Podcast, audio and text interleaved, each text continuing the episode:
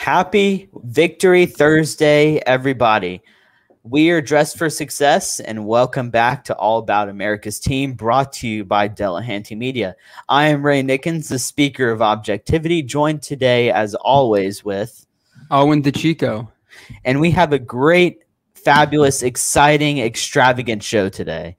We will grade the $75 million man, as usual, when it comes to Cowboys football why the Cowboys got their victory against the Los Angeles Charger. Uh, we both have a lot to say about that.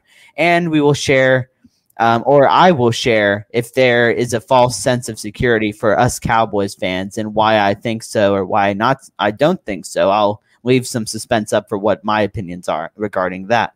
Next, we will revisit uh, my fa- favorite segment, Escape from Reality, where just a reminder, we throw our Cowboys fandom out the window, don't think about it, and talk about the NFL uh, and other departments, whether it be the AFC, uh, NFC West, NFC South, you name it. We're just not going to talk about the Cowboys. So, and finally, we will all we will prep for the Cowboys Week Three Monday Night matchup uh, versus the Philadelphia Eagles. And we have a lot to say about that. And I'm very excited to get into that. But first, Owen, what do you have for the news regarding the Dallas Cowboys football team? Well, first of all, uh, happy Victory Thursday. Glad to be here. It's been a great day so far. And I'm really excited about this uh, this episode. Well, Amari Cooper, he uh, hurt his ribs and as Ray and I'm sure Shocking. every other Cowboys fan is knows is that whenever Amari has a bit of an injury, he'll play, but he'll either take himself out mentally or just not not really do much. So that's not really good for Dak and gang because that's that leaves CeeDee Lamb who week 1 didn't didn't really do the greatest catching wise in the beginning and Cedric Wilson and the two tight ends to kind of carry the brunt of the uh, of the of the passes of the passes. So we will see what happens there. Um, also, Keanu Neal, who has been one of my favorite pickups, came in close contact with someone, and he is not vaccinated, so he will is questionable to play on Monday. Um, Another injury that I think is important that's not for the Cowboys that we will get into later and say how big of an impact it will have is Eagles guard, all pro or all pro Pro Bowl guard Brandon Brooks will not play and he's in the IR, which will be good for hopefully he can return and be healthy and hopefully it's not season en- season ending. But for right now, it's good for these young defensive tackles not have to go up against him and other stud guards and stud centers. But I think I think that's about it. And also, the only other news that came out today was the Eagles rookie coach um, wore a beat Dallas shirt to his press conference, and there was a lot of a lot of a lot of controversy over that because last time someone wore a beat Dallas shirt, it was the Giants coach last year, and they lost by a lot. So we will see what happens there. Um, Amari said that he'll play. CeeDee said that he looks good. So we'll see. But I don't really know what's going to happen in that department. We will get into that later. So, Ray, the floor is yours. All right, just a quick thought on Amari. He um, ended his 100 yard on the road streak last week with uh, not a stellar performance, but he did have a nice catch at the end of the game. So I applaud him for st- for for stepping up at the end. But his very, I, I believe he had under 50 yards receiving. So he went from a very, very high to a very, very low on the road. But still, he got he got that hump past him. He's a hundred yards on the road receiver now. So we'll see if he can bounce back um, on Monday. So, and just even with the injury, show that he can play, be success on the field, even when he's hurt, which is another milestone that I think he might have to um, hop over. But anyway, uh, let's get into the game. So, I I was very impressed with the Cowboys on Sunday. Um, I really, I really liked how they emphasized balance. I know that Mike McCarthy talked about and that he wanted to be more balanced. Dak mentioned that he thinks they should have been a little bit more balanced. But it's very easy to say those things and just revert back to what you always want, what you want to be, and what Jerry wants you to be. I think that's very important that I emphasize Jerry because Jerry would rather be flashy and lose than be boring and win. And we've seen that a lot. But just to emphasize uh, balance, they ran the ball 31 times and only threw 27 passes. Um, Tony Pollard had the flash big plays, uh, showed his his his importance to the offense with his 100 yards on 13 carries, almost 10 yards per carry. I thought that was very impressive. Just because we don't really see Tony Pollard very much usually. We usually just see a lot of Zeke, and then he comes in four or five times, but they gave him the ball 13 times. So that proves how much they trust him in the offense going forward. Uh, Zeke, he was a power back. He looked he looked a little bit like the old Zeke. He had 16 rushes for 71 yards. He uh, I don't believe he would have gotten to 100 yards if they'd gave him the ball 10 more times, but who knows? But he still made his presence felt and he got in the end zone, which I think a lot of fantasy owners were happy about because after the first week, some were probably considering dropping the, dropping him, even though that probably would not have been the best decision. Meaning he was probably a top ten pick. Uh, Dak Prescott, he was he was efficient. He completed pretty much close to ninety percent of his passes. But the difference between this week and last week was he took what the defense gave him a lot more and just checked it down, was efficient, but he was not asked to be the man I guess, which is uh, which is odd saying and probably odd listening because you're probably asking yourself, Ray, he's paying being paid 75 million, why wouldn't they want him to be the man? Well, I'm glad you asked because as we've seen a lot and last week when you have a balanced game plan and run the ball more than you pass, especially if you can be successful doing that, takes a lot of pressure off your quarterback and a lot of pressure off your defense because your your offense is on the field longer and the defense is off is off the field getting rest. And at the end of the game, we saw that um, given having Dak not having a ton of reps throwing the football, handing the ball off a lot more than he threw, he was still able to lead that semi game winning drive. I'll get into that later, but it still was a game winning drive. And I applaud him for that because it's the first time in a long time that he's actually led a Dallas Cowboys game winning drive. So, congratulations, Dak Prescott, for conducting your game winning drive. I'm very, very proud of you. Very huge step in earning your paycheck. But um, another thing that I that I have from that I took from the game is the defense stepped up in the red zone. So the Cowboys defense are a very very misleading group if you look on the surface. If you look on the surface you see wow, they turn they take the ball away. They've had four turnover or five six turnovers in the last two games. That's incredible. The problem is they're also giving up, I think, the second worst yards per game um, so far. The uh, offenses are going up and down the field on them. We saw that again with the Chargers. Herbert was pretty much getting whatever he wanted, even though that the Cowboys surprisingly were getting pressure from their defensive line, and that's really because of Michael Micah Parsons. They lined him up against Rashawn Slater first. He wasn't having much success, and then they moved him over to the fill-in for uh, Bulaga, who was out that game, and he just took whatever he wanted from from that um, poor man uh, lining up at at right tackle. He was just getting burned every single time. So he was getting to Herbert. Herbert had to was being pushed from his spot, but he was still making pretty it's some pretty ridiculous throws. He had one on the sideline to Keenan Allen that was that I was like, what the heck?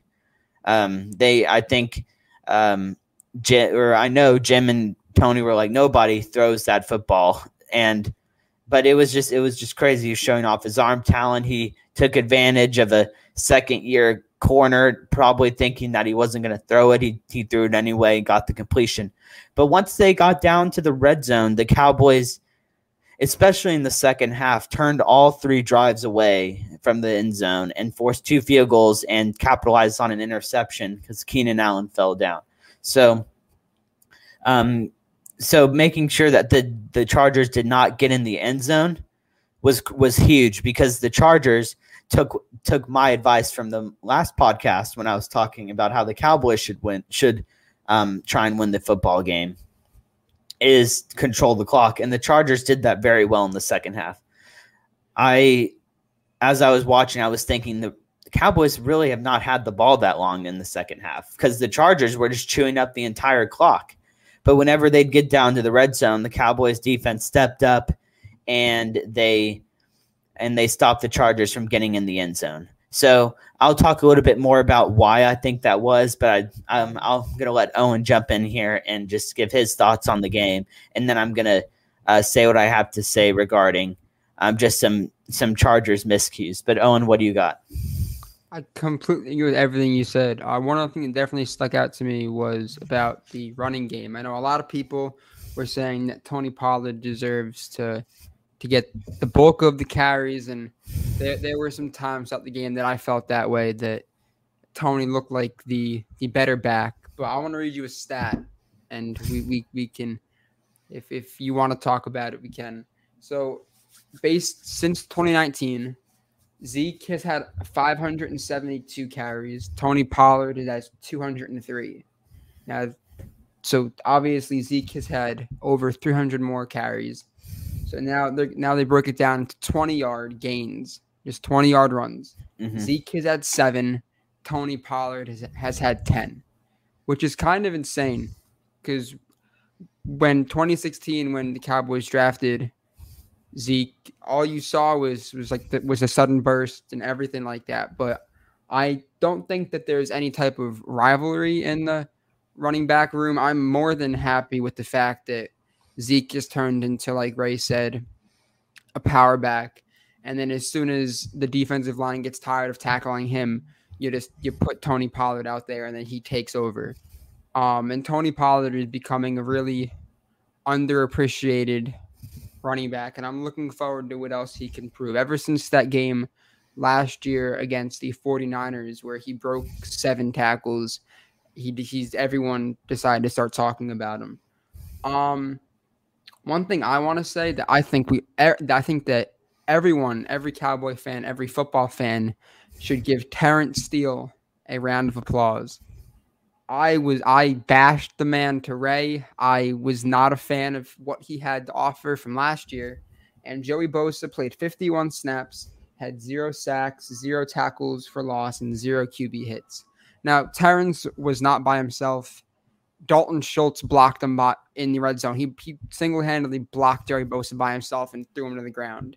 So Terence had a heck of a game, and I don't feel as bad as I did about the right tackle position that I did before this game. So hopefully he can build on this and people people have always said find yourself a, a, woman that loves you the way that the Cowboys love Terence Steele because after last year there were some games where he had no business being on a football team and he showed that he was able to work on the work in the offseason and look like La'el Collins or look like not Terence Steele based off what his performance last year. Another uh, player that we should talk about, a rookie, uh, defensive tackle Osa Odigi Zoo. I'm very sorry for mispronouncing his name. He had five pressures, four quarterback hurries, and finished the game with a run grade of 83.4, which was the highest in the team. And I saw, I heard multiple times them talking about him and how how disruptive he was and it was great because I know Ray and I can talk about how the Cowboys haven't had a good defensive tackle since David Irving, and he wasn't even a defensive tackle. He was just taller than everyone and could run past everyone.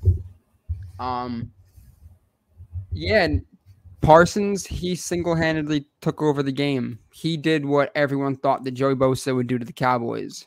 Um, I did. I do not think that that the sack that he has should have been a sack but that's that's a we could have a whole whole podcast about how bad that call was. Um, but I'm very very uh, happy with his performance. As Ray knows, he's probably mentioned it before. I didn't want Micah Parsons, and slow and surely, slowly but surely, he is showing us and the rest of the football world how good he is, and he should have been. If he continues to play like this, he should have been a top five pick. But obviously, all these teams were, were quarterback hungry, which messed up the draft board a little bit. Um, Trevon Diggs, he needs to have a better game this week. He cannot let his former Alabama teammate DeVonta Smith have a great game. He had that one amazing interception, but he got burned a lot. I don't know if that was necessarily because it was in man or zone. I think most of it was in zone, so it just depends on obviously is like what zone, who else was in there. But he did get burned a lot, and he was he was running a lot. But I think that's oh, also Kazee, our the the new safety, the one of the Achilles trio had.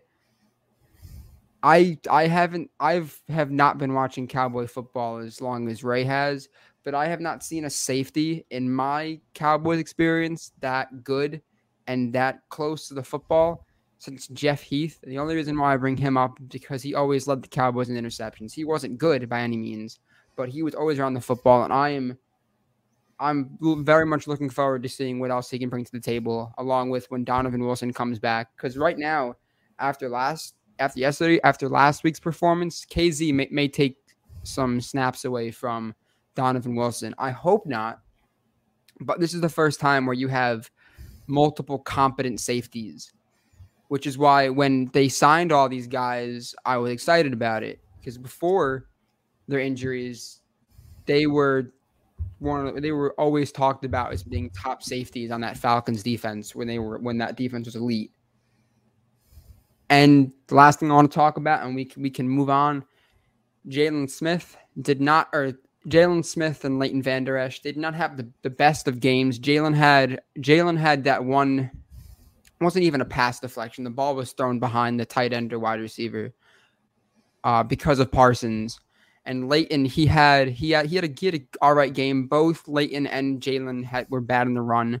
They both had I think sub like sub fifty run grades.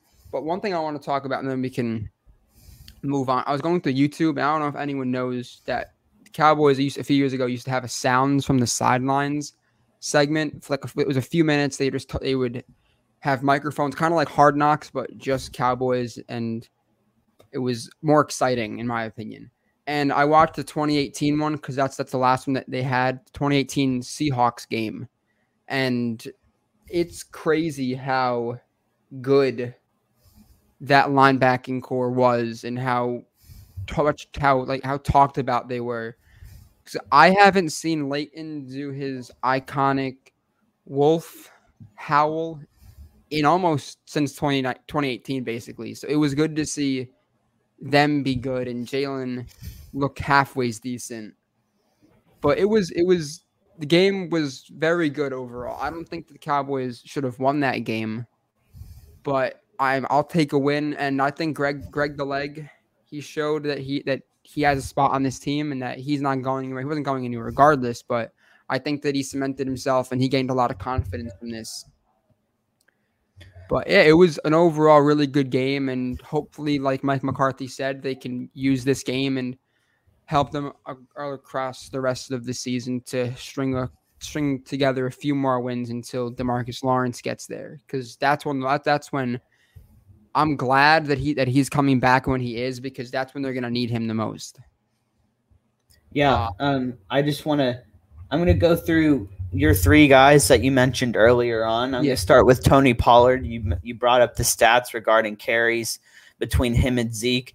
I think it's very it's very important that you mentioned the total of carries because I don't Tony pa- Pollard is not a running back that you're going to that's a bell cow running back. He's he's a he's a Darren Sproles on steroids. Why I say that is because Darren Sproles was very similar to Tony Pollard. He was there, the Eagles' third down back, and also he played for the played for the Chargers. Pretty much played anywhere. He he bounced around the league, but he's he was with the the Eagles for the longest. But he was their third down pass out of the backfield, and he would kill the Cowboys on those screen passes usually.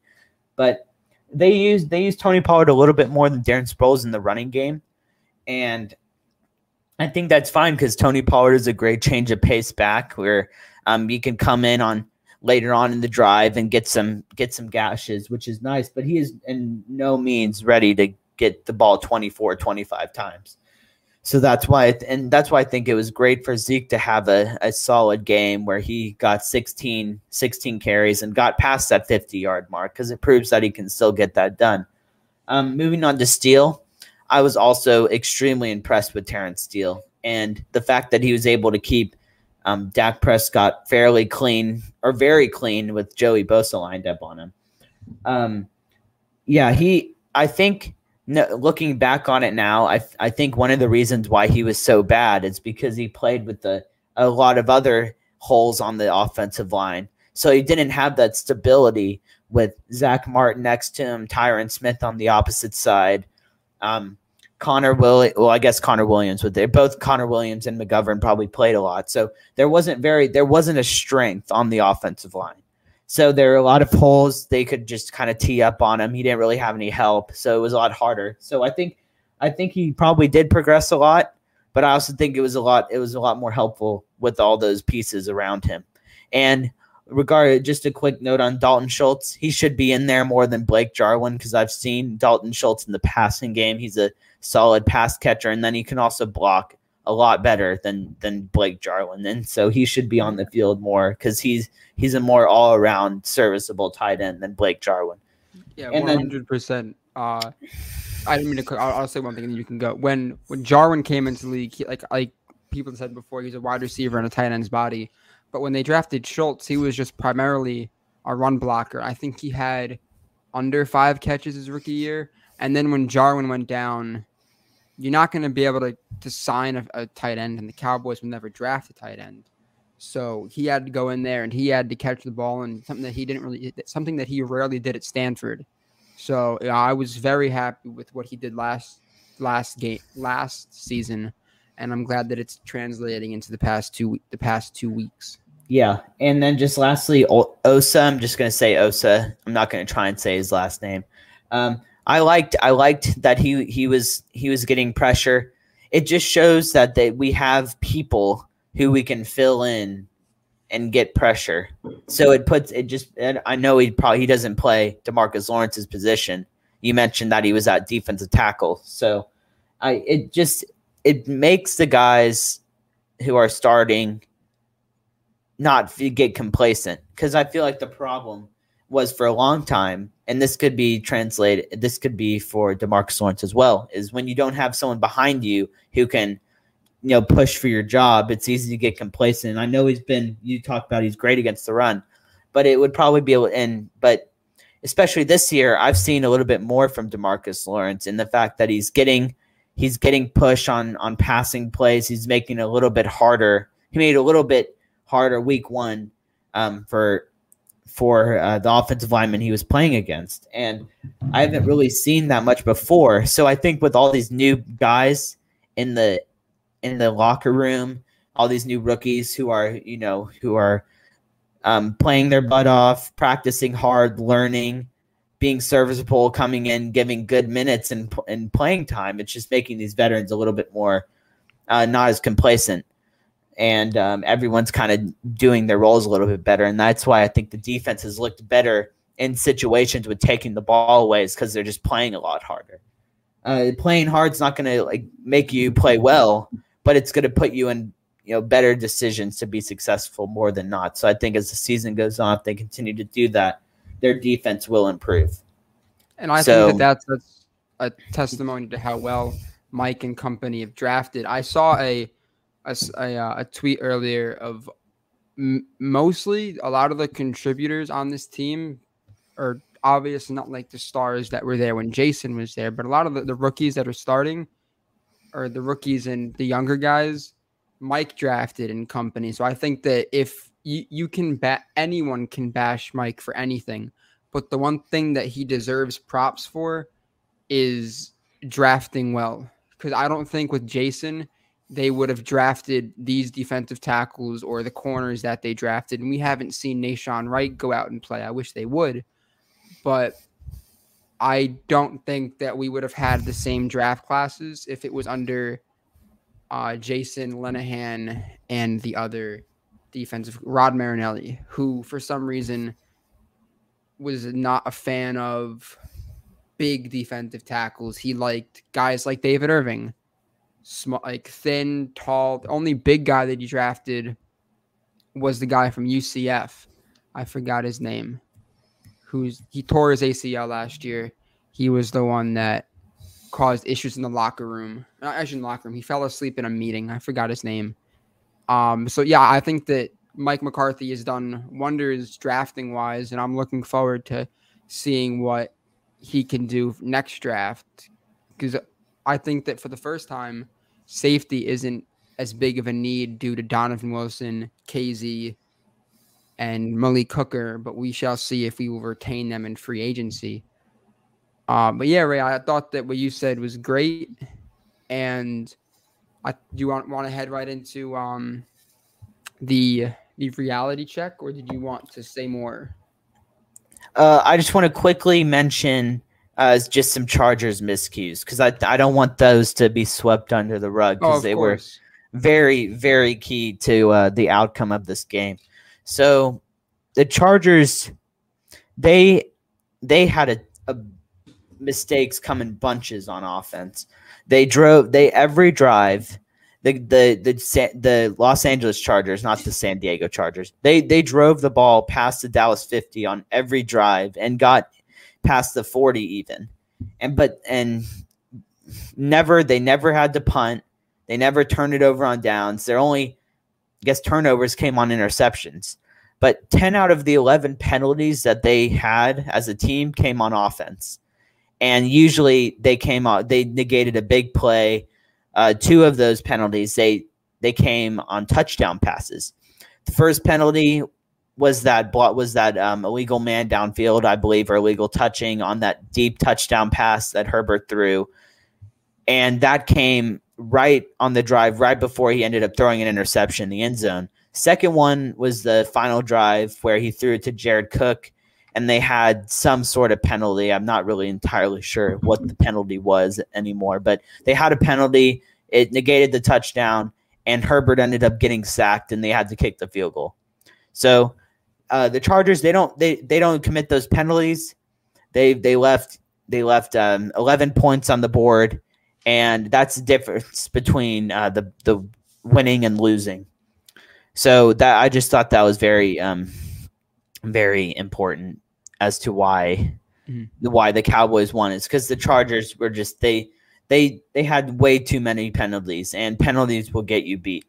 So that's that's one of the reasons why I think that the Chargers should have won the football game, and the reason why the Cowboys did did win the football game. Now that being said, uh, the Cowboys did win the game. They were able to take advantage of those mistakes by the Chargers, so they deserve all the credit for being able to do that. So I don't want to take anything away from the Cowboys in that regard. So just really quickly, um, I saw a little bit of reason in that game to kind of to see why having a false sense of security after two weeks is a bad idea for a for a Cowboys fan, and that's just really in the final drive. So I'm just gonna I'm just gonna kind of break down the final drive and how I saw it. So we got the ball and we had three minutes and 45 seconds, so plenty of time. And usually in the three in like the three two minute drill, um, when I when I watch the Cowboys with Romo or with Brady or whoever, you they they you know push the ball, try and get past the 50, and then maybe kind of they go a little bit more quick. They go a little bit quicker, so they're not they're not going to have a have the struggle of running out of time. So they usually just try and get to the past around the 50 yard line uh, in a little bit of a quicker pace. And as soon as they get past the 50 and get a little bit closer to field goal range, then you start to see a little bit slower getting up to the ball, maybe chewing a little bit of clock, uh, running the football a little bit, doing stuff like that. The difference between that and what the Cowboys did is they pretty much decided we are going to chew the heck out of this clock. So they were running the football in between the tackles, um, short passes in inside the line of scrimmage. They were taking a little bit longer to get the ball to get the ball snapped. There were some audibles being called. And I mean, they made it to the 50 fairly easily. They were getting what they wanted. But then as soon as they got to that 50, I think the only the the best the best play that McCarthy called actually on that drive was that like reverse sweep to Pollard because what that did is it got him outside and there wasn't a huge pile on the football. So um, he was able to get up and they were able to get set and just kind of run run down the clock. Um, I see if that if they weren't in a situation of where they were trying to burn the entire clock, then that would have been a really great play because then they were they would be able to get back on the line and potentially spike it or run another play. So I actually thought that was a good play that he called however, in, in the wrong situation. But um, getting back into that, so they they got to, they got the first down and they had we're about at the Chargers, I believe, the forty, and they just burned the entire clock and ended up kicking the 56 yard field goal, which luckily he made it. I, I I, I for one did not think that he was going to make that field goal just because I feel like that the the NFL gods were going to be like you just wasted 30 seconds so you deserve to miss this field goal and to go into overtime. But sure enough, he made it, so that was nice. But what I took out, what I took from that drive, is two two the same situations, and both times I'm like, the Cowboys coaching staff does not fully trust putting the game in their quarterback's hands. What I mean by that. So the first game, they decided to kick a field goal on fourth and one instead of letting Dak try and go get the first down and pretty much secure the game. Like like the Raven and just a example, um, John Harbaugh gave the gave put the ball in Lamar's hands. He said, "Hey, you want to go for it and get the first down?" He's like, "Yeah, hell yeah, let's get the first down." and they ended up getting the first down and winning the game. So I think in the in that situation, you can either kick the field goal or you can give the ball back to Tom Brady. And they chose to kick the field goal and that's why they lost.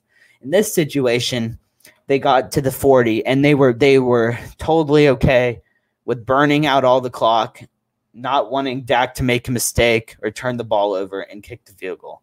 Now, I think it was probably a good idea to chew the. One of the arguments that you could say is they didn't want to give the ball back to Herbert and have him have too much time.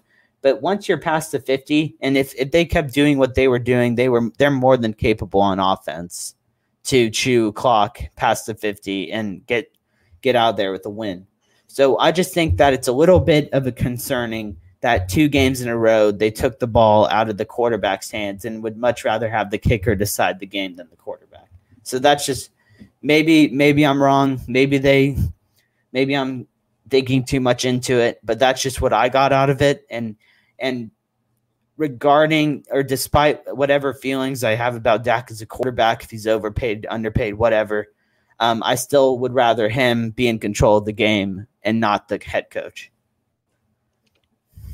Can I comment, or do you wanna do you wanna move on? No, comment. Go ahead. Um, I, I'm I have the thinking of what you said earlier about not giving the ball back to Herbert because I feel that if they just scored a, if they kick the field goal really really quickly, Herbert, you're not stopping Herbert with a minute and thirty seconds left. Yeah, I'm I'm not. That's not a testament to how good he is. That's just a testament to how bad that that defense was outside of the red zone. Oh yeah, so, I totally I totally agree. Like you, you don't kick the field goal with a minute left. I'm just saying instead of you know burning the clock and having your kicker kick a 56 yard field goal, try and get at least 10 yards closer, yeah. and then just maybe run one or two more plays. Mm. And yeah. I, I I could break down things where Dak isn't a two minute drill and I think that Dak is at his best when when he's calling the plays and surveying the defense and audibling and not and doing things like that. But I I do think that sometimes his hands are tied behind his back. I don't know if that's because of Kellen, because Kellen does call the plays. Obviously, McCarthy does the game plan, but I don't know whose fault that is. But I do think that Dak's hands are tied behind his back. Um, and that that that can go back to Linehan days where they would run the ball three or two down, uh, the first and second down, and then it'd be like third and eight, and then Dak would have to just try to go from there. Hopefully, we will not be in a situation like this. Hopefully, we can blow out a team at some point in time. Not have to worry about mm-hmm. all this. Um, but I think there are a lot of coaches that have time management issues. I saw a tweet where Andy Reid has had issues before. Mike McCarthy's not the best coach, he's not the worst coach, but he definitely needs to figure out. I just didn't like how he blended on the clock because I don't think that's the issue at all. Because he's had he's had issues like this in the past. So I don't I, I don't think it's fair to say that every single stadium just the can't the the clock goes down with 30 with a minute and 30 left. Um I don't like when you pass the blame, but he's gonna do what he's gonna do. Yeah. But yeah, that's a good I'm just glad that he kicked point. it. Cause I think that the, the the way of thinking is that if if you if you kill the clock, if he misses it, you go into overtime. And then you either get the ball first or you just pray that they kick a field goal at the time of the interception. But if you, if the game was tied, so you kind of just have to like hold on to the ball and just not let it go. And I don't think that it was for Dak to not, because Dak had one bad throw. He had one very, very bad interception. Dak's due for one of those every every now and then where you're just like, what in the world was that? Oh, he also and, had that he also had that throw in the end zone that should have been intercepted as well. But luckily it was dropped. So he and that's just and that's just him getting away with it. So I'm not gonna you know slam him for that. He got lucky and that's good. Yeah, you need to be lucky to win. So yeah, yeah. of course. Yeah, yeah. Well, but I, anyway, Mike, yeah, I Mike saw to get his stuff together. yeah, um, Xavier, I see your question. Who is better, Amari or CeeDee? I mean, I definitely. Oh, look at that! I see it on my screen. I think that Amari, he is a more he's the veteran, so he has more experience. But I would rather have CeeDee on my football team just for, because of the the chance like the chance for greatness. CeeDee has has a ton of talent and he's on his way to becoming that number one. And I think he's going to be a lot more reliable than Amari. So I'm just going to say at this time, Amari is probably the more the more better receiver just based on experience. But I definitely believe that CeeDee is going to be the best receiver on the team by mid by mid season. I also agree. I think Amari is the better um, wide receiver. Both wide receivers have a bad case of the drops every now and then. And I don't know what that's a testament to because all throughout the offseason, all you see is them catching, doing catching drills and stuff. So I have I I think CeeDee it's all mental and him trying to run and get those yards after catch. I don't think CeeDee is gonna be the number one midseason unless for whatever reason this rib injury pro is has he has to go on IR for th- for a few weeks. I saw earlier Michael Gallup is already on the the cords, I guess they call them, where they run. I I think you know what I'm talking about. So he'll be he'll, he's looking good. So he has two more weeks left. And Cedric Wilson, he looked really good too. So I don't think that I'm glad that we're in the situation we have now rather than 2018 where our best wide receiver was Allen Hurns and we had a whole bunch of other people that were no ones. But sadly, one of these two are going to have to be the number one next year because I don't think that they're going to be able to retain Gallup unless this injury does take over his season and he we get him back on the cheap. But as yeah. th- this season, Amari will be the number one unless his rib injury hurts him or unless knock on wood his foot injury his foot surgery does not come back up. But CeeDee, yes, he is the most. He, it was a, it was a it was a, a travesty that he fell to the number that he did I know that Nick, our our bo- our boss, quote unquote, he was he wanted CeeDee at at their pick. I'm sure a lot of people wanted CeeDee at the pick before pick 17 when the Cowboys got him. And I think that he that he has that chip on his shoulder that he was that he fell in the draft. I just don't think this year is his year. I know I was rambling, but basically Amari's number one for this year, and then CeeDee will have a chance to overtake it next year. But yeah, great question, buddy. Uh, sorry yeah. about your Steelers. um, so let's let's just forget about the Chargers game and uh, move on and transition into my favorite segment, escape from reality. So just another breakdown, just another recap of what that is. We stop talking about the Cowboys. We each get five minutes to share three things that we liked or were surprised about um, from week two in the NFL.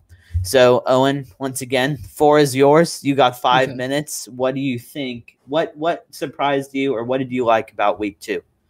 Now, I didn't watch a lot of football this past week. I'm besides the Cowboys game because I had a lot of tests. So, thank you, Baylor. But the three the three storylines that I saw that were the craziest. Now, if Alex, if you're watching, you're gonna love this. Zach Wilson, four interceptions. Just round of applause to you, buddy. BYU kid, Mormon Mahomes, do, being being a real jet, throwing four interceptions. I don't even think Sam Darnold could do that. Winston, he put up a whopping what six points, seven points against the mm-hmm. Panthers.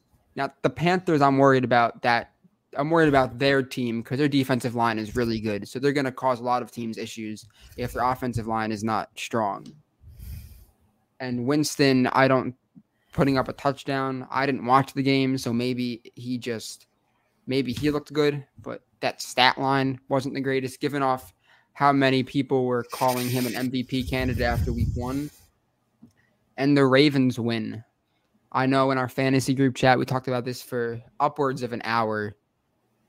But it was it was an interesting game. Kind of like the game a few years ago. It wasn't as high scoring, but it was back and forth with the Rams Chiefs game when good old Jared Goofball was the quarterback. Um yeah, it was it was it was good to see it was good to see Mahomes mess up. It was good to see him make an errant throw like that, and it was also good to see his brother spill water on someone, but nothing will happen to him. And Lamar Lamar had a Lamar did well. Besides that pick six to Tyrann Mathieu, he's he no one can stop him running wise. No one can. And yeah. the Ravens even though they don't have a quote unquote traditional running back because of injuries, Lamar is their best passer, runner. He could probably be their best catcher of the football if he threw it up to himself and ran a 40 and caught it. Uh, so, yeah, th- those are my three. Hopefully, Zach Wilson can rebound next in the further because I don't think that anyone, not even Joe Douglas, I think that's the GM's name, wants to see him play this this poorly. But yeah, what, what are your three? Yeah. Um, so just really quickly, uh, yeah, it was tough to see Zach Wilson struggle, but I mean, I saw a clip of um, just a clip of one of his interceptions where nobody on the def- on the offensive line did anything. They were just kind of joking about one guy was on his back, one guy just let another Patriots player pass him, blah blah blah. So I think it's always tough when you're a rookie and you don't have very many pieces at your disposal or much protection. You're going to get basically um, thrown to the wolves and shown no mercy by Bill Belichick defense. So he, it's good that he got that out of the way early. Hopefully, he can learn from that and just move on. And the the Lamar Jackson take, I think the biggest thing I took from that is he was able to shake off the two early interceptions and basically play flawless for the rest of the game and make Mahomes make the mistake. Mahomes did make the mistake, tried to do too much through the interception, and that just kickstarted the Ravens' comeback. So it was that was a it was a fantastic game. Really enjoyed watching it, and um, really excited for both teams. I think both the Ravens and the Chiefs are a Super Bowl um, contender at for sure. So the three things that I have regarding the escape from reality is first Derrick Henry and the Titans, their comeback victory versus Russell Wilson, the Seahawks. So the Titans, they they basically showed why they're a force, and when they give the ball to 22 and he gets going, because um, Henry he really hurt my feelings in fantasy. I was destined to win by a lot of points, and then Henry got loose in the fourth quarter and scored three touchdowns, and all of a sudden I'm down 40 points when I was up 20, 30 minutes ago. So that was that was tough. Um, but they were able to the Titans defense, who's not as serviceable as they were when they played the Cowboys back when they had Kevin Byard on their team. But they stopped Russell Wilson in overtime. That's hard to do, but they got it done. And then the wide receiver turned quarterback Ryan Tannehill led them on a game winning um, field goal in overtime. So I thought that was a great win for Tennessee. And they got some momentum where they won't be playing Sam Ehlinger, but they will be playing Jacob Eason. So they will probably have a lot of turnovers in that game. So I'd suggest picking up the Titans D if you need a defense. Next how, one. How many weeks is Wentz out? Because he doesn't have one ankle injury. He has two ankle injuries. I'm gonna I'm gonna say a I'm gonna say a um a conservative four weeks. I'm gonna say conservative four weeks because he came back from ankle surgery in less than two months. So right, but I think fast. I think it when it comes to sprains, like ankle sprains, it's kind of varies. But I'm just gonna say conservative four weeks because he has two ankle sprains. Good old Wentz living up to his first round potential. Exactly. But next, I have the I have Teddy Bridgewater. Uh, Teddy Bridgewater, he has been very serviceable and efficient um, with the with the Broncos so far, completing almost 80% of his passes. His four touchdown has not turned the ball over, and um, Broncos are two and zero. Oh. So he's basically shown that with the Broncos defense, if they get a serviceable quarterback in there, he's not going to turn the ball over. They're going to win. Hence, uh, I mean, I mean, saying that they have not played the strongest competition so far, but I think they've shown a winning formula on how to win in the NFL. You just you play good defense and you manage your opportunities well and you don't turn the football over. So I think if Teddy Bridgewater can stay healthy and continue to play the way he is, the Broncos should be a tough met- matchup for anybody, especially especially um, moving forward and going into the playoffs. And then finally, I have Mac Jones. So Mac Jones, he's he hasn't had the biggest numbers in the world or the most touchdowns, but he's been the best rookie so far by uh, so far out of the class. He's been play, he's been playing efficient football. Uh, he's been taking what the defense gives him. He's not turning the football over, and he's basically uh, one fumble from his running back away from being undefeated. And that fumble came inside the Dolphins' ten yard line. They were going in the score, and the running back fumbled. So he they could the Patriots could easily be two and zero. Oh. And I think um, next week is a really big test for him playing against the Saints. And I think if he plays well versus the Saints, then it can give him a lot of give the Patriots a lot of momentum going into um, the game where Brady takes on Belichick for the first time in his career.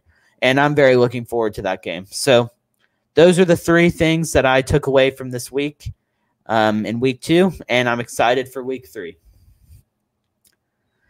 But but yeah, um, let's get into let's get into next week if you're ready. Oh, I am more than ready, sir. I I, ha- I have quite the stat. All right. I, I, was I was surveying or going over ESPN just to see the what happened with the the Eagles game last week, and I and for some reason they had like the division breakdown and like points for and points against. Washington, yeah. they've scored 59 points, but they've let up 44, which is very surprising because that defense was supposed to be like the, the second coming of the Steelers, Ravens, good old defensive dynasties. Philadelphia has scored 43 points, but has only allowed 23, which is scary. Now, the, the, the 23 is a little weird because the Falcons couldn't score anything. Um, Dallas has scored 49, but has let up 48, which is another issue. And the New York football Giants have scored 42 and let up 57. Um, so, yeah. So that I found very interesting in the NFC East, the NFC least division. Yeah, the, the NFC least is uh, quite a division, but I think they are a lot more competitive than anyone anticipated. Of course. But moving, but like just to transition into week three. So um, our Dallas Cowboys, conducted by Dak Prescott, they square off with Jalen Hurts and the surprisingly competitive Philadelphia Eagles on Monday night on the far superior broadcast with Eli Manning and Peyton Manning. And if I were to pull up a ratings chart, they would be beating the regular Monday Night Football broadcast, which I think is quite amazing considering that Monday Night Football has not had a great has really not had a great broadcast for a while now. But uh, it's, Jon Gruden probably right because Boomer yeah. Esiason was horrendous. Yeah, definitely. Yeah, Jon Gruden. No, sorry, not, sure. not Boomer. The other guy. Yeah, Booger. Booger. That was his name. So bad. Yeah, Jon Gruden. While he he has shown a little bit of promise in in the NFL, he really um his booth days are are missed, but they're not missed anymore because the the undefeated season stopper Eli Manning is now conducting the booth with his brother and Hall of Famer Peyton Manning. But let's just quickly, as we consistently do on this show, congratulate Eli Manning for stopping Tom Brady and the undefeated New England Patriots from securing that undefeated perfect season. We really appreciate your services. You've done a lot for this NFL community. And anybody follow Eli Manning on Twitter. He is very funny. But yeah, that's that we can just move on now. So what's at stake in this game? They're the Cowboys and Eagles. They're both one and one, and a division game against anybody, anybody is always tough, especially the Cowboys and Eagles. Those are always really hard fought. They're always pretty close, and they always come down to I think one mistake by what by one team late in the game. So whoever wins this game, they'll be in pretty much in control of the division through the three weeks, depending on what Washington does. But Owen, I'm going to give the floor to you to start this. Um, okay. This um, this segment, and um, just I know there's there's some injuries. We talked a little bit about them earlier on, but just kind of give us an insight into the e- Philadelphia Eagles injury tent, and then you can just give your thoughts on the game. Just quickly transition into that. Only injury that I saw that that's big is Brandon Brooks and um, their defensive lineman is a de- uh, defensive end 55 Graham, I think. Mm-hmm. I think he tore something. His yeah, the two two Brandons. Okay, yeah. Um yeah, so which is big because Brandon Graham is he has he a captain, one of the best players in that defense, but it'll it'll be interesting to see how they adapt to help without to if they can get any pass rush without him. The one thing that I want to say before we get into this game. Now, if you look at Jalen Hurts' stat sheet last week, looks great. 190 yards, like 23 of 24 or 23 or 24 completed passes. But in he had a 91 yard pass, which obviously inflates anything. If you take away that 90, 91 yard pass, his yard per attempt were four and a half. If you look up week two Jalen Hurts stats, it is mostly screens and slants. Screens and s- screens are not are not highlights. I could throw a screen, and I'm five eight or five nine. So it'll be interesting to see what happens with that. Hopefully, I think the biggest key to this game is Micah not being a defensive end but being a linebacker and shadowing Jalen because no one on this defense can catch up to Jalen Hurts besides Micah. And I don't even want to let Kazee or Wilson get to him because then if that's the problem, then Hurts will have already gotten past everyone else.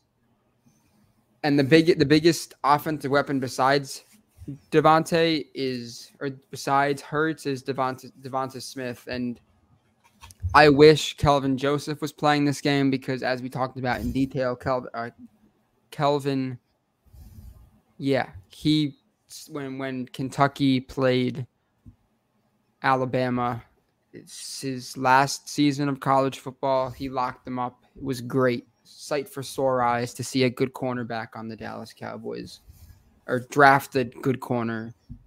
Um, the last time the Cowboys played the Eagles, Week 15 of 2020, Dallas beat them 37 to 17 on the coattail, riding the coattails of Trevon Diggs having two interceptions, and that was without Dak. And the last time they lost was the Ben DiNucci game, which we all know very well. Hurts has not thrown an interception at all this season, which is great for him, but not not very good for us. Talking about turnovers. The Cowboys lead the NFL in, in turnovers, and they had the best turnover differ. Uh, they had the best turnover rate, which is pretty great for the Cowboys. But I, I think that the key to this game is trying to run the ball. The Eagles have always had a really good defensive line, really weak secondary, And if Zeke and Tony Pollard can can get a lot of yards, okay, run the ball for 60 minutes.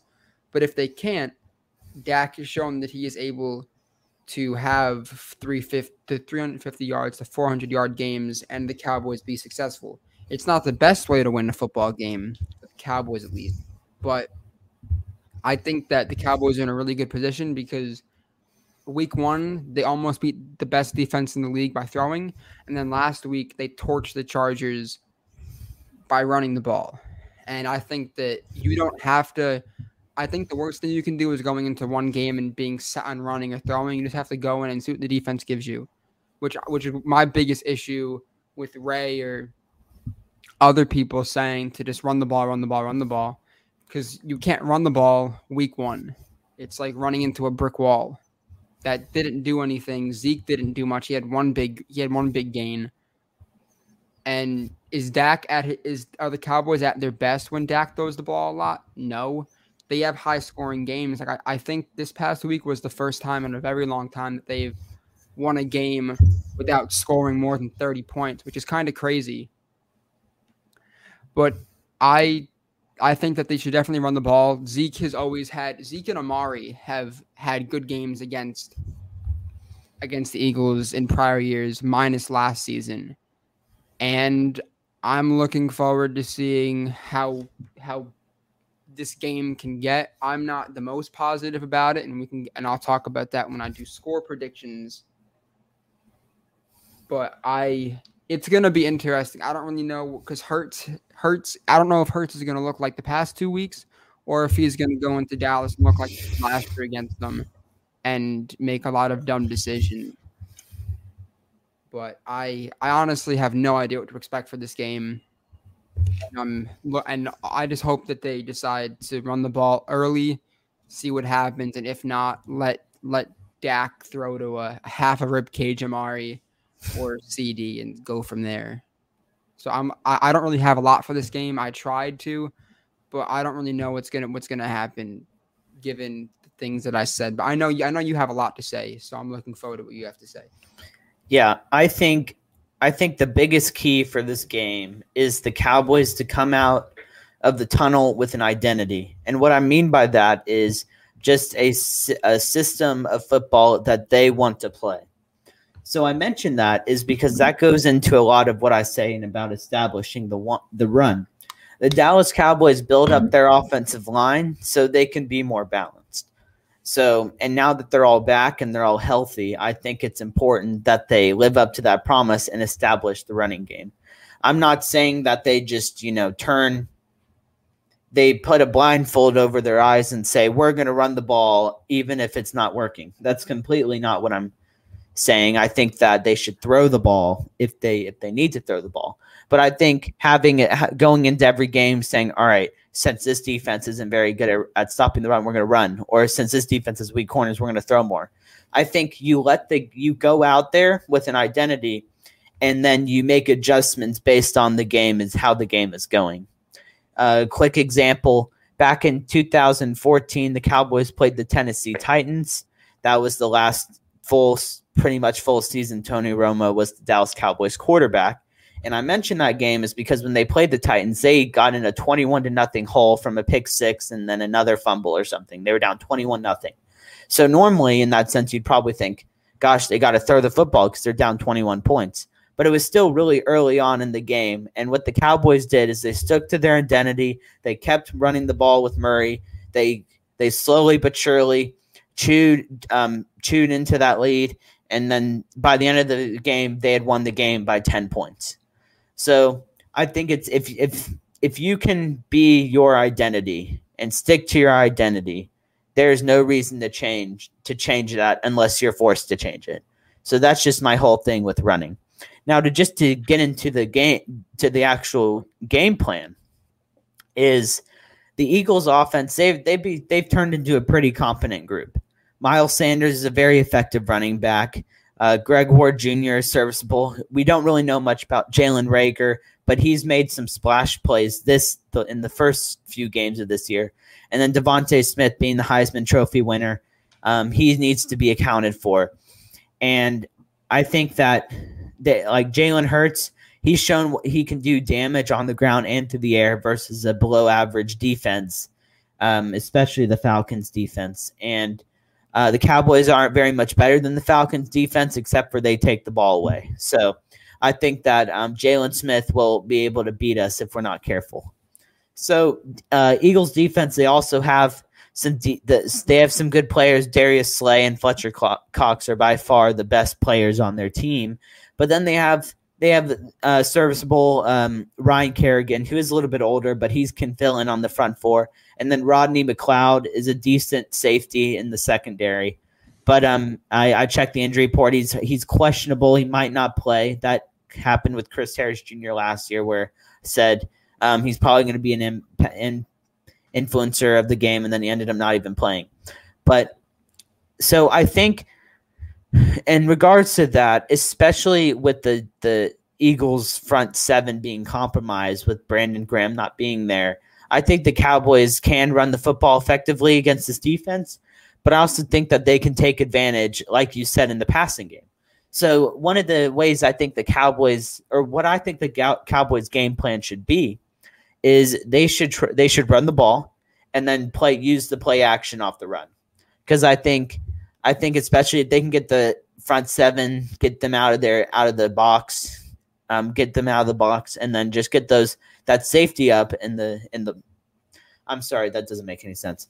If they can get the defense into a box and bring the safety down, then they can beat them with uh, CeeDee Lamb and and even a even a hurt uh, Mari Cooper. Uh, just they start with the ball, give Zeke get Zeke going in a in a NFC East matchup, big division game. Got to get Zeke going. Got to get him into the game so he's fresh. He's going to give his best effort, I'm sure. It's a division game. So I think they have to emphasize that. That's really important. Um, so another thing that I think needs to be in the game plan, they Cowboys cannot get greedy. They cannot have unforced errors in the passing game. Dak cannot turn the ball over trying to get chunk plays down the field. He's done a very great job of that so far, just taking what the defense giving is giving him short. Um, I definitely think that there's going to be big plays down the field, but um, just kind of you we got to be patient on those and just uh, be ready for them and then capitalize. Dak does not need to play hero ball if he does not need to because that will get us beat, especially against the Eagles. He just needs to be the man, and manage the game like he did last week, and we should be okay. Um, Jalen Hurts, he's gonna he's gonna put the ball in harm's way for sure. He hasn't done that very much so far, but last year he showed that he's gonna turn the ball over. So when he puts the ball in, in the harm's way, defense has got to capitalize on that. And they've done a great job so far of capitalizing on on the ball being on the ground or the ball being um, near the corner and just taking advantage of getting those interceptions. But that needs to be emphasized. Um, Thanks, Alex. Appreciate it. Um, yeah. What else? What else? What else? Oh, um, so talk about um, just going to very quickly touch on the special teams because special teams was kind of a problem last week with uh, that rough run, roughing the kicker first down. So what I, I wrote on my on my notes, I said, "Don't get cute," and that's mainly just with special teams not giving up dumb penalties and giving the Eagles the fir- the ball back on first down. But definitely, they cannot give up a big play on special teams. Jalen Reagor, he's not the best wide receiver. He's not even close to being the best wide receiver, but he's a very fast player and he can run by you. So I think the Cowboys need to they cannot get complacent on special teams. They got to always be prepared and because if they if they're not prepared, then they can turn this can turn into a, a DeSean Jackson situation where he runs by the New York Giants defense, and all of a sudden the Eagles are winning the game and not the New York Giants. Um, last thing, last thing I want to say for that, um, for just the breakdown and how I think the Cowboys can win the game is just um, they need we need to score touchdowns. So I think a very important key to winning this football game is the scoring touchdowns early and often. I think if the Cowboys can get in the red zone, red zone and score and take advantage of those, it will put pressure on the Eagles def- Eagles offense to respond, and especially with a young quarterback like Jalen Hurts who does turn the football over, he's going to try things he shouldn't, and then we can capitalize. So I think if we can get out ahead early and cut, make the margin margin of the score maybe 17 at halftime, we should be a very in a very good position to win. So that's just that's what my thoughts on the game and what I think our game plan should be for week 3. It's a very good, very much more detailed than mine. So, do you want to get into predictions and then some over unders? Absolutely. Okay, so my game plan, my game prediction is 35-27 Philadelphia Eagles. oh, wow. I, wow. I, I, I just don't like like there, there, are there are two trains of thoughts. Either Jalen Hurts just has a field day or or he stinks. And I don't really know because as of right now, he's been great. But at some point in time, the Eagles are going to equal because there have been many seasons where they have started off five and zero and then have lost nine games in a row. So they're a very streaky team, kind of like the New York Yankees. But um, hopefully, New York Yankees. Ho- hopefully, I'm wrong, but I don't. I don't really. I don't think that the defense is going to be able to get away with the bend don't break because they haven't played a mobile quarterback yet. And Herbert is more mobile than Brady. I mean, anyone's more mobile than Brady, but I don't know if they, they we don't have an experienced defensive end, and our most experienced defensive end is Randy Gregory, and he hasn't played a full season ever. So at least with D Law, like I can put hope in him that if Hurts keeps it, that he won't be an idiot and keep on rushing, that he'll be able to pull away. I don't think I don't think Randy has played against enough actual football and against good runners of the football to to be able to to disengage. And I think that's going to be a disaster. Hopefully Dan Quinn can May, may, maybe he can. Maybe he. Maybe you know, because I, I know sometimes for different quarterbacks they they have other like they have like all, like sometimes if you have a really tall wide receiver, you'll have him be a mock. I don't know Mike Williams. Hopefully they'll have Ben DiNucci be a mock Jalen Hurts and just have him have him run the ball for an hour and a half because he can he can run. It's one of the only things he can do but I'm just not confident in this game, which is not good because if they lose this game, then I'm not confident in the fact that they're going to be able to go up, they're going to be able to beat Carolina, given, like I said before, how good the defensive line is and how eh Sam Darnold is, but how great CMC is. Yeah, I am shocked like actually shocked that you are picking the Philadelphia Eagles. So shocked that I'm putting I had the, the sunglasses Cowboys, back on. I had the Cowboys to win in the past two season like calendar breakdowns, but I didn't expect them to to I mean week 1 they were good. Week 2 they were bad and Hurts. I I don't think that if Keanu Neal plays then I will give you a better score prediction. But if he does not play, I don't entrust I don't entrust Jaylon Smith to be able to keep up with a turtle on a slant route because somehow Jalen will will run around and act like the ball is 50 yards down the field. I'm I don't think that there I, I don't think that one of the only issues with Trevon Diggs' game is that he's not good against speedy wide receivers. Well, all of the Eagles wide receivers are track stars. So I don't really know what's going to happen in that department. And the only player that, that's really fast on our on our cornerbacks is Jourdan Lewis, who kind of looks good, kind of looks horrendous sometimes. I was really happy when they drafted him. He was great for Michigan. But I don't I don't really know. I I think it's going to be a down to the wire game kind of like it was a few years ago when Amari caught the tipped pass in overtime. I don't think it's going to be that intense. I just don't have faith. Yeah. So I think I think one of the I'm glad you touched on the wide receivers for Philly because I think that that's going to be that matchup between Anthony Brown and Jourdan Lewis is going to be the difference in the ball game because if they can show that they can somewhat stay with those wide receivers who are not great by any means. They Jalen Reagor, we don't even know if he's a serviceable wide receiver at this point. But if the, if Anthony Brown cannot stay with Jalen Reagor, then I don't I don't know what to say at that point. He he should not be on the field. So this is a very big game for him in the sense that if he plays well, he holds on to that starting position a little bit longer. If he doesn't, then they're rushing Kelvin Joseph back or throwing in Nahshon Wright. Nahshon Wright is he's like six three. There's no way he's gonna be able to cover these guys. Also, Reagor went to TCU, so I don't really know how his football if it's gonna translate all that well. Well, I'm. That's a I TCU think- joke. Yeah, he has. He, Reagor has had those big plays this year. He had that deep touchdown, and then I think a touchdown that was called back, something like that. But I just think that the receipt, our corners need to be ready to to Yeah. match up with the with these guys. Yeah. I think I'm gonna. I'm actually going to take the Cowboys. I'm gonna take the Cowboys 27 to 20.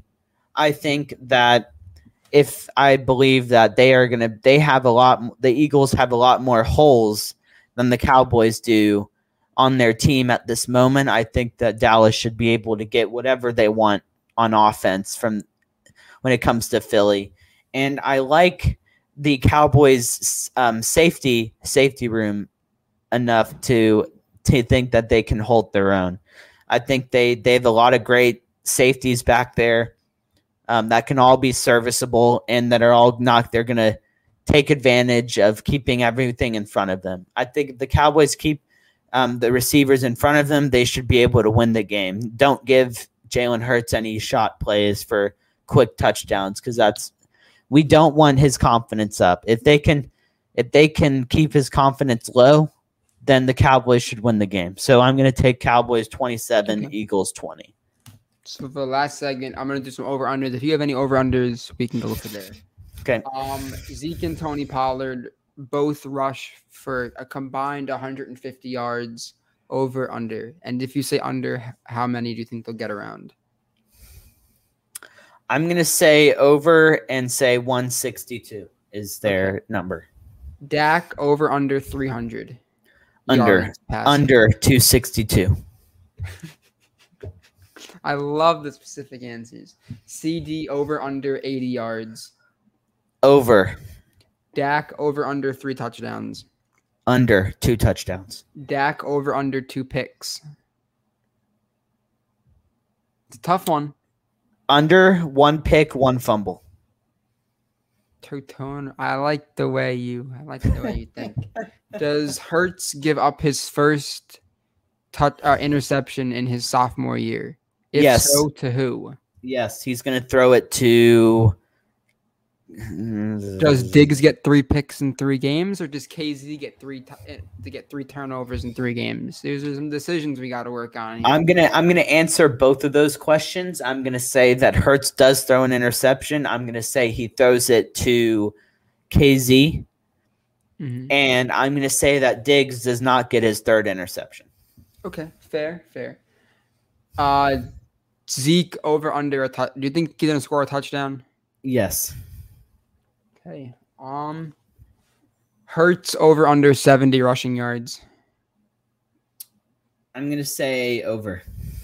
DeVonta Smith over under sixty-five passing yards or uh, receiving yards. Over. Okay. Now, if you have any, you can you can go from here. If not, I have a marketing. I have a management class to go to in twenty minutes. So All right. I'm gonna say Please, my my please. only my only over under question. Over under three penalties on special teams. under. I'm gonna say it's gonna be a clean game. All the special teams. I love it. Well, that's gonna do it for us today. Yeah, Um, if if Dallas does loses, um, Ray and I we're all black, and we will get new sunglasses, all black, and All black. very sad. Yes, if they we, win, we will have to get Hawaiian T-shirts and be happy with our Cabo but we, we, we we can't do that because Ca- Hawaii equals Cabo, which means Oh. no postseason. Then we will have to wear. We will figure something out. We will figure it out. But What? that's what I was just gonna say, tune into the game. May obvious turn tune into the game. Tune into the Twitter. Ray has officially taken over the Twitter as of like a month and a half ago. At America's Team PC, and he will be live tweeting. He took a bit of we, we took a bit of a break last last weekend. It was test weekend. It will not happen again until next round of tests. And I am looking forward to seeing what Ray has to say over this big division matchup. Ray, anything else you want to say? Yeah, um, Twitter is a very great way for me to say to express my joke my jokes about the Cowboys secondary. So definitely tune in to my live um, game day tweets. But that re- I'm really excited for week three of the NFL. Thank you everyone for spending time with us thir- this Thursday. Thanks Xavier for the question. Thank you Alex for the compliment. Um, and just any any other day anyone is listening to this on spotify apple podcast anchor etc thank you for spending time with us. Like owen said you can find us on america's team capital p capital c twitter and then also on instagram all about america's team. And we look forward to to the game upcoming on monday getting to hear what peyton and eli have to say about our team. And I'm I'm Ray Nickens, the speaker of objectivity, joined with Owen the Chico, and we will see you next week to break down this this game. Have a great rest of your day, everybody, and go Cowboys. Go Cowboys! Thank you for the comment, Gianna. It was a great show, and we look forward to next week's. Go Cowboys, ladies and gentlemen. Yes.